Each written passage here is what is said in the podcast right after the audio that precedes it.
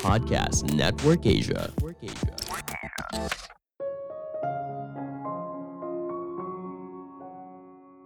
Sesi coaching yang benar jangan banyak memberikan saran, tapi lebih banyak mendengar. Halo semuanya, nama saya Michael. Selamat datang di podcast saya, Sikutu Buku. Kali ini saya akan bahas buku The Coaching Habit karya Michael Bungai Steiner. Sebagai informasi, podcast Sikutu Buku sekarang bergabung dengan Podcast Network Asia dan Podmetrics loh. Sebelum kita mulai, buat kalian yang mau support podcast ini agar terus berkarya, caranya gampang banget. Kalian cukup klik follow.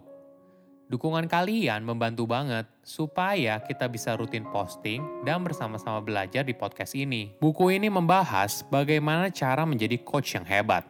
Jika kamu seorang manajer atau punya anak buah, keahlian sebagai coach merupakan hal yang penting. Namun sayangnya, banyak manajer mengabaikan hal ini. Mereka tidak meluangkan waktu untuk mengembangkan anggota tim, entah mereka terlalu sibuk atau tidak mau berubah. Menariknya, sesi coaching tidak perlu dilakukan pada waktu khusus. Kamu bisa melakukan setiap hari hanya dengan 10 menit saja. Kamu tidak menjadi coach yang hebat dengan memberikan saran terbaik, tapi kamu adalah coach yang hebat apabila kamu tidak banyak bicara dan lebih banyak mengajukan pertanyaan. Saya merangkumnya menjadi tiga hal penting dari buku ini. Pertama, tips menjadi coach yang hebat. Banyak orang ikut program coaching, namun sayangnya hanya 23% karyawan yang bilang kalau program tersebut memiliki dampak positif terhadap pekerja mereka. Mereka berpendapat pelatihan coaching kadang terlalu teoritis, rumit, dan tidak sesuai dengan kenyataan. Selain itu, lingkungan kerja membentuk seorang manajer dianggap kompeten apabila bagus dalam memberikan saran. Padahal, untuk melakukan coaching, kamu harus lebih banyak mendengar dan sedikit bicara. Kenapa begitu? Kamu mungkin tidak punya jawaban terbaik atau punya informasi yang lengkap atas situasi yang dihadapi. Kamu ibaratnya berada dalam rescue mode, berusaha memberikan solusi atas semua masalah orang lain atau mengambil alih tanggung jawab orang lain. Niatnya tentu saja baik, namun hasilnya justru tidak baik. Kita akhirnya jadi kewalahan dan mereka jadi tersinggung. Inilah yang membuat program coaching sering kali tidak efektif. Coba bayangkan kondisi seperti ini. Kamu adalah pemimpin dari beberapa anggota tim. Namun mayoritas anggota tim selalu bertanya keputusan apa pun, kecil maupun besar kepada kamu. Lama-kelamaan, situasi ini berdampak buruk. Banyak proyek jadi terhambat karena kamu belum memberikan keputusan, di sisi lain, kamu mulai merasa kewalahan. Ini merupakan situasi yang sangat tidak produktif. Lalu, bagaimana cara merubahnya?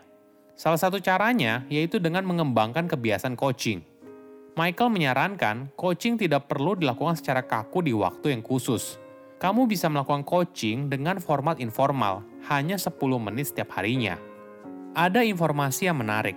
Sebuah organisasi yang baik punya budaya yang suportif dalam memberikan masukan namun, tentu saja hal ini tidak mudah.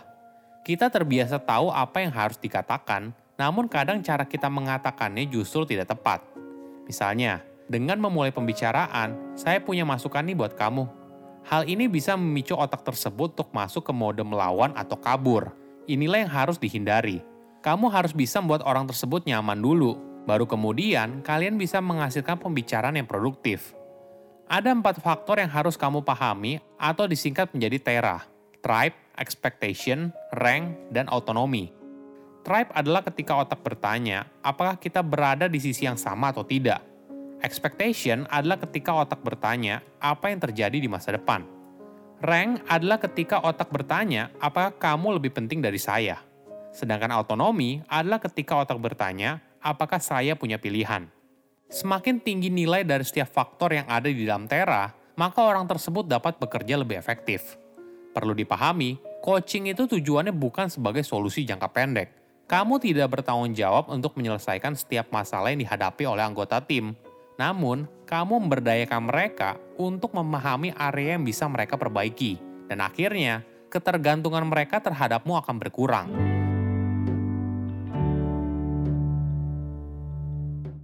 Kedua, bertanya hal yang tepat. Bagaimana cara memulai coaching yang efektif?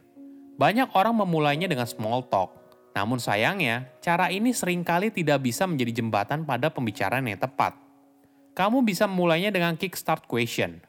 Apa yang sedang kamu pikirkan?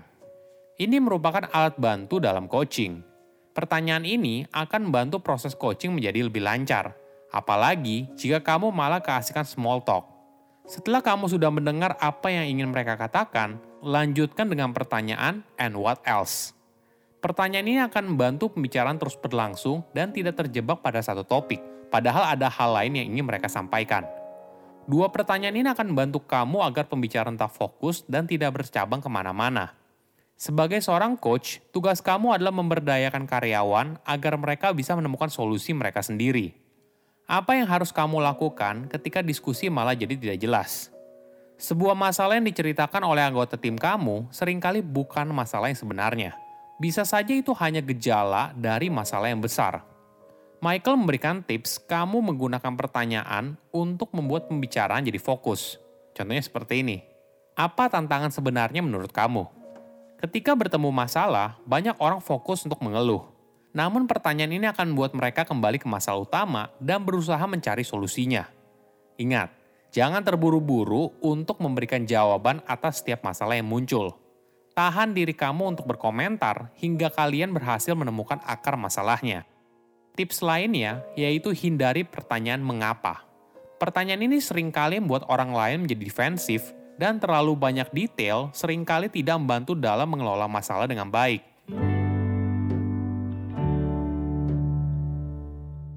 Ketiga, cara mengembangkan karyawan. Sebuah sesi coaching yang baik harus tahu dulu apa yang orang tersebut inginkan. Pada dasarnya, seseorang terdorong untuk melakukan sesuatu berdasarkan keinginan atau kebutuhan. Pertanyaan seperti apa yang kamu inginkan akan membantu percakapan menjadi lebih terarah.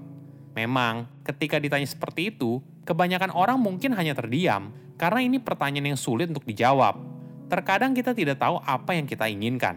Meskipun kita tahu, kadang sulit untuk memintanya. Pertanyaan lain yang penting dalam sesi coaching adalah bagaimana cara saya bisa membantu kamu. Michael mengatakan hal ini sebagai pertanyaan malas, karena pertanyaan ini akan mendorong rekan kerja untuk menjelaskan apa yang mereka harapkan dari kamu. Dan pertanyaan ini akan menghentikan kamu untuk berusaha menyelamatkan orang lain. Namun perlu diingat, ketika bertanya hal ini, kamu harus terlihat tulus. Mungkin saja kamu akan menerima jawaban yang tidak enak, dan mereka akan minta kamu mengerjakan hal yang tidak cocok. Kamu bisa saja menolaknya, atau kamu bisa menawarkan alternatif yang lain. Terakhir, dalam sebuah sesi coaching, kamu harus menutupnya dengan pertanyaan, apa yang menurutmu paling berguna? Atau, apa yang kamu pelajari dari peristiwa ini.